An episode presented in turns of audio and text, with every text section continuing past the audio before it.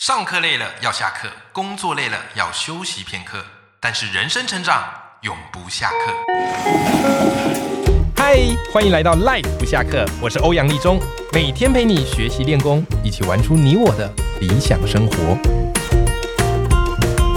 各位听众朋友，大家好，我是王立忠，欢迎收听《Live 不下课》，每天一集不下课，别人休息你上进，累积你的复利成长。那么我们今天这一集斜杠通识课呢，邀请到我的好朋友，也是好伙伴，就是生鲜食书的创办人尾鱼，好来节目跟我们来分享一下他的创业历程。我相信很多听众朋友心中啊，难免都会有一个创业梦，哇，觉得创业这件事情哦，可以把自己的理想化成现实，是多么热血又慷慨激昂的事情。但是念头归念头，真正敢踏出去创业的人始终不多啊。对不对？那尾鱼啊，是我少数见过，就是说创业就真的冲出去创业了。好，那他当然在这里面哈、有累积了一些创业的经验。今天我把它凹过来，来跟大家分享一下啊，他这几年来的一些创业的想法跟心路历程，希望可以带给各位听众朋友一些启发，好不好？好，好，那我们掌声欢迎尾鱼，Hello，尾鱼。 Hello，大家好。哎，尾鱼啊，你们的这个生鲜食蔬哦，这个品牌经营的非常好。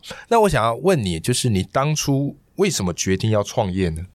当初我是在广告业，大概工作了快十年的时间，你在广告业有嗯工作对十年，对，快十年，大概哦，八九年。我就是哎那大也累概积很久嘞。我大概快三十岁的时候，那时候决定，就是人生在三十岁的时候都会有一个抉择嘛。我相对信对对对，很多书啊 都会这样写，三十岁之后我要做什么，类似对这种的感觉。对，是，那那时候我看大概看几个面向，对第一个面向是就是公司的那些前辈或者是那些比较资深的主管啊，对，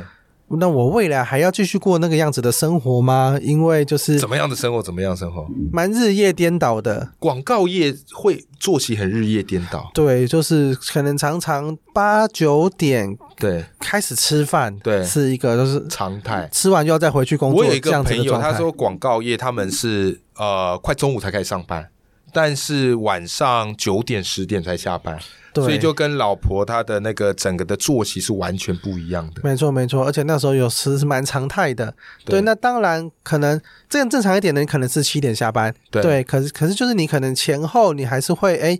再稍微摸一下，或者对是因为同事可能都没有那么早下班嘛，哦，不好意思，对太早走。对，嗯然后可能跟大家一起吃个饭啊，弄对弄又又又到八九点了。天啊哪，对，所以很容易，而且很容易会因为隔天要，呃，交东西，隔天要提案的时候，很多时候会弄到凌晨。就是其实这样子的日子，我想说，年轻的时候过一过，觉得蛮过瘾的，对很有对对趣，反对，正我觉得很就喜欢充实，对。是但是就想说，哇，我要是已经年长了，我也要这样做吗？对对。然后你又觉得说，那很难去反抗，因为那就很容易是一个业界的常态。没错，对，没错当没你错大家都这样拼了，你势必有时候你会被那个环境给影响，甚至是在那个当下，你可能不觉得这是一个什么样子没错的事情。对，所以你就会想说出来创业，对就出来创业，发现有生活有变得作息比较正 常。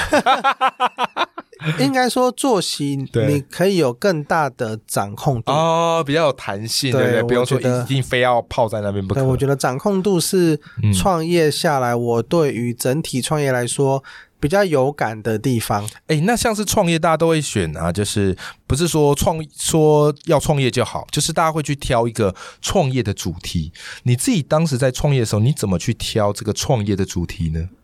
主题上其实呢，就是我那时候是接触了整个关于知识付费的，对像我很喜欢听逻辑思维、对得到，像是里面的内容。对，那我就觉得说，哎，好像在台湾做知识付费，嗯那时候才刚刚开始，对对，然后又没有一个真的很系统、很有逻辑的去做，对，然这个后对岸一开始是很夯，因为像逻辑思维得到，我自己也超爱听，所以他这个这一系列节目算是启发你来做这件事情。对。嗯然后像台湾也有像是好好啊、Press Play 像这样子的平台，对，那我就觉得说，哎，在台湾做好像也不是不行，所以就对开始了关于做课程这条路。哦那其实我自己也很爱学习东西，就对是我对在对做广告公司的时候，嗯对学习薪资，对去找厉害的人去挖掘他脑袋里面对的事情，我觉得是我很感兴趣的一个部分。原来如对，此，所以以在这一块方面，我就是慢慢朝着这个方向去走。那当然，难关就会在我之前就不是做相关产业因为的，你之前是做广告嘛，没错。那对不我也对没有教育背景，就那是你怎么跨跨过来呢？应该说我们还是从做广告行销作为我们自己的一个武器，对开始来思考这些东西。对，因为其实不管是节目的企划，或者是课程的企划，它背后就还是要去面对市场，对，到底市场需要什么对？到底我们可以提供大家什么对？我觉得某种程度来说，原理是很像的。对，从这边去发展我自己的优势，对然后去对接。就虽然我可能没有像教育产业有那么多关于教案的设计啊对什么的想法，但是我可以找员工、找合作伙伴来辅助我这件事情。，对，我最终源头还是可以去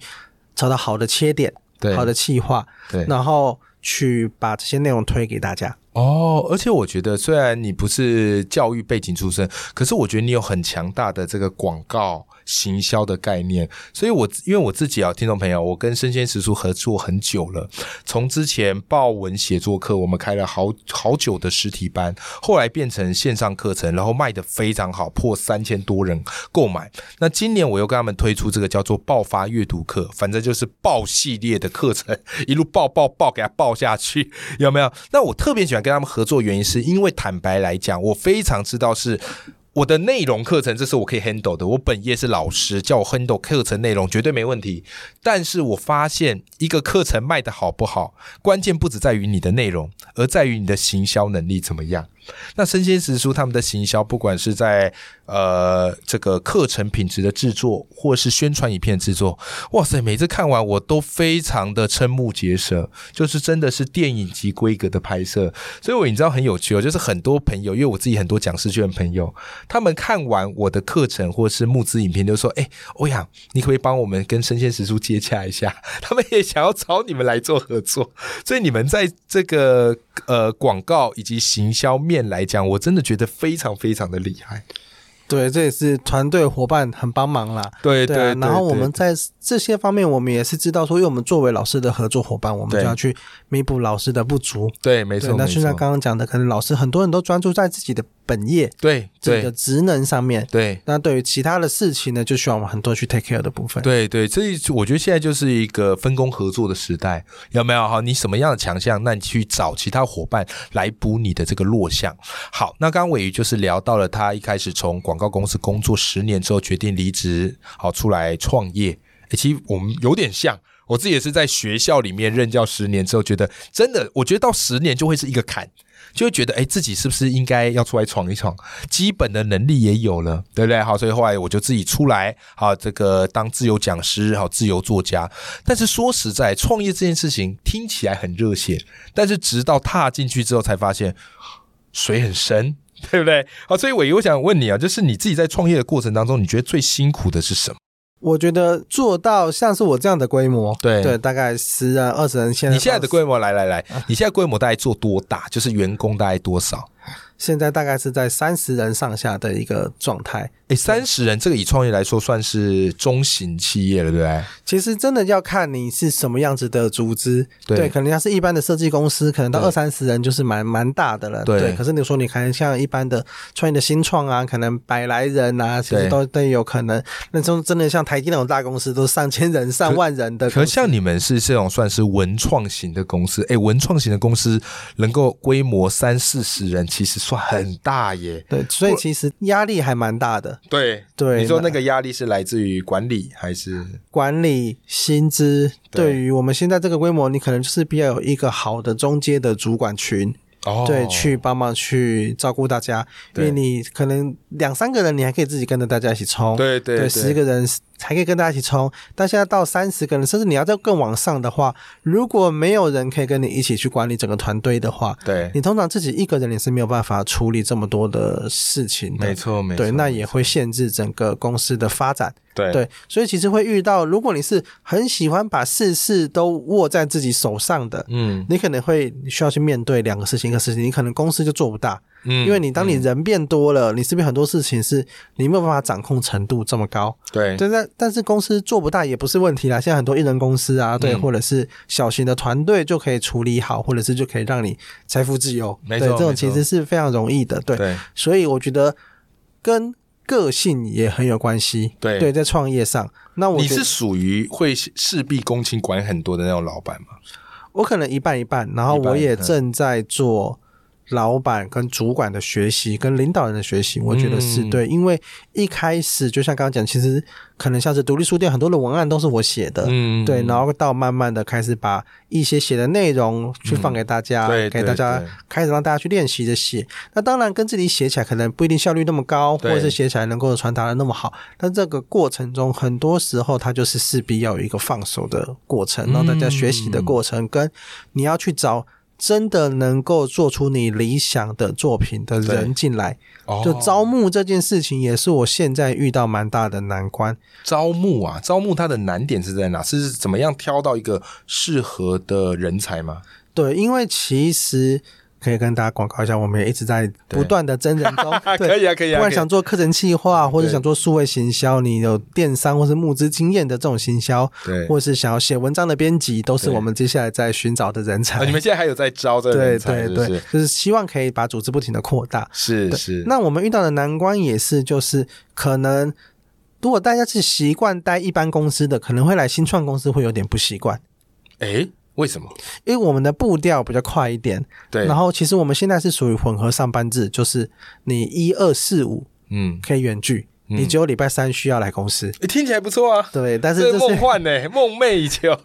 但这也就是你在远距工作，你需要更多的配合，不管是表单的建制，或对者是你需要可以让大家在线上沟通是无碍的， 对像是这些的制度的建立，也是需要去做尝试跟努力的，然后也嗯是需要新的人进来，他需要磨合一阵子的整体的状态。对对，那我们开课的数量跟我们整体在对于形象的规划，因为募资它就是一个档期就是一个月到一个半月，对，像是这些的时间也都是在节奏上是需要大家去适应的。是是是，面是对这些状况跟问题，也造成在我们找人上有遇到一些困难，对甚至是课程企划，你很少有人前一份工作是课程企划。对对，因为这个也算是近期比较一个新的一兴的个职产业没错对没错因没为你错，像是你是做 podcast 的节目企划，你要对找前一份工作是做这个工作的，对也很难。对，所以以你只能从其他的领域去找人，哦，那这个也会造成对方的不确定性跟你的不确定性就变得很高，对对因为你很难去，评估说，所以这个人到底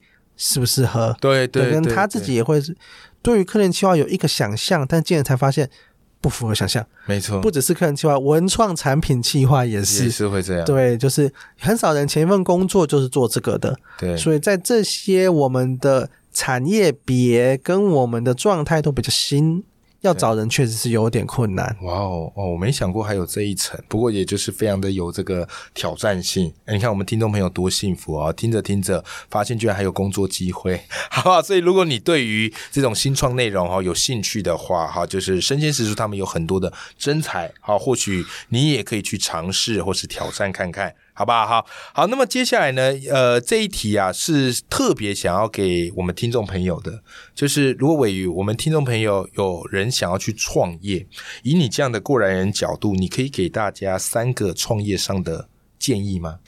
第一个，我觉得就是刚刚最前面有讲到，就是很多人想要创业，可是没有踏出去的那一步。嗯那我觉得那一步，它有一点需要勇气，嗯但这嗯勇气是有计划的勇气。对对，我觉得对不是冲动的勇气。哦，了解，对，因为像是我自己来说好了，对我来说，我那时候可能在广告公司已经待了八九年，然后对准备要开始创业。我那时候觉得说，我要是失败了，我会发生什么事情？嗯这件事情可能退路先对啊想好，对是可能一方面就是可能积蓄钱花光了，对然后最差最差其实就是回去工作， 对，因为说实在的，以以广告业来看好了，就是我们现在还会有朋友来问我说，哎，你有没有推荐的文案？你嗯有没有推荐的设计？对就是一直处于一个很缺人的状态，哦，因为流动所以性你很假高如要嘛。回去也回得去啊，对，其实说实在的，我真的离开了，我再回去也不是。这我现在当然现在不会了啦， 但在那个当下，我就思考想说，好像这不是一个什么难的事情。对对对对，然后对跟我经历过创业，我有比较全局观、比较对老板、主管、领导人像这样子的思考。对我再回去，我可能跟我同事看到的东西又不太一样。对，没错没错，对他可能是专注在自己手上的工作，但我更有全局观。对像是这样子，反而对我来说是更加分的状态。 OK 对，所以我就觉得，哎，真的当下我就觉得失败最差就是这样，好像我还承也受没得起什。么嘛，对对不对？好，所以所以这是你给大家的嗯第第一一个个建议，就是就行动，但是哎要有勇气，但是有计划性的勇气。，对，这第一个。那么第二个呢？第二个是我觉得还有大家会创业遇到的难关就是主题。对，我对到底对要做对什么对主题没错没错，对，当然，当然，大家都是选自己熟悉的自己的领域嘛，这种对可能是一个。但是如果你要跨领域什么的话，我觉得你要思考的点是，有没有什么事情是这个世界或对你来说是非做不可，是，以是及非你做不可。没错没错，对，没我觉得错这两件事情，它可能是需要去分清楚。对对，要是非做不可的话，就是可能这个世界真的很缺啊。我举个例子啊，就是你今天来，你来录个 podcast，你就发现哇，麦克风啊这种收音器啊都很烂，对对，好像这个需要改变。对你非就觉得说这样改变对整个 podcast 整个世界都非常的好， 对。可是你完全没有这种相关的能力，对，它就没有非你做不可的原因。哦对，但是时候这个时候你可以选两个，要么就不做，对要么就是找专业伙伴的，对对，伙要不然伴就是去思考你的优势怎么样可以跟这件事情结合。没错没错，对，假设你是一个老师好了对，那你可能就可以去开发一个哇，我要是跟做 podcast 的声音教学非常适合的麦克风或是是的录音器材，没错，像这样子跟你本来的优势做结合，对我觉得才会真正你才有可能把这个事业做成。对对，什么是非做不可的事情，跟什么是非你做不可的事情，把这些分清楚，对再去把相关的优势做结合，哦我觉得是在找主题方面非常重要的事情。哇，这个心法大家要把它记起来，非常重要。那么第三个呢？第三个，我觉得蛮单纯的，其实就是要以人为本。对，对我觉得这件事情是大家创业容易忽略的事情。嗯对于大家创业，可能说哦，我我要有题目，我要有钱。对，可是实际上，我看啊、我创业这么多年来，嗯看到很多创业失败，并不是因为题目本身不好，嗯哦，，就是团队失衡。团队时就吵架吵架，啊分崩离对析，做得好的时候因为分钱吵架，对做不好的时候因为没钱吵 架，对，这句话好经典 啊。就是因为各种的事情在对这个过程中导致因为人的关系去失和，对对，那可惜了大家的技术，嗯可惜了大家的能力，跟可惜了大家的公司的规模，对，对，或者是更多的是闹上法院呐、闹到脸书上啊，对。不欢而散因。为其实合伙是其实是件非常困难的事情，呃没错没错对，你要跟没错他一起有点像是结婚一样朝夕相处，对对，对所以这以人为本这件事情，我觉得是当你要创业的时候，怎么找到一个好的伙伴，跟怎么样未来要建立一个好的团队，对，对我觉得这件事情是很多创业者很容易忽略的事情。哎，你搞不好之后可以自己做一个线上课程，就是关于创业。要怎么起步？我觉得你刚刚讲的很好，我真的觉得这一集对于听众朋友的整个创业的思维观会有很大的这个建立，对不对？好，那么最后呢，哈，就是想请伟瑜来跟我们分享一下哈，就是你们团队最近有一个正在募资、热切募资上市的产品，跟我们分享一下好吗？好，如果你是喜欢文创，或是你最近在挑选一个你希望二零二三年可以使用一整年的桌历嗯或是手账的话，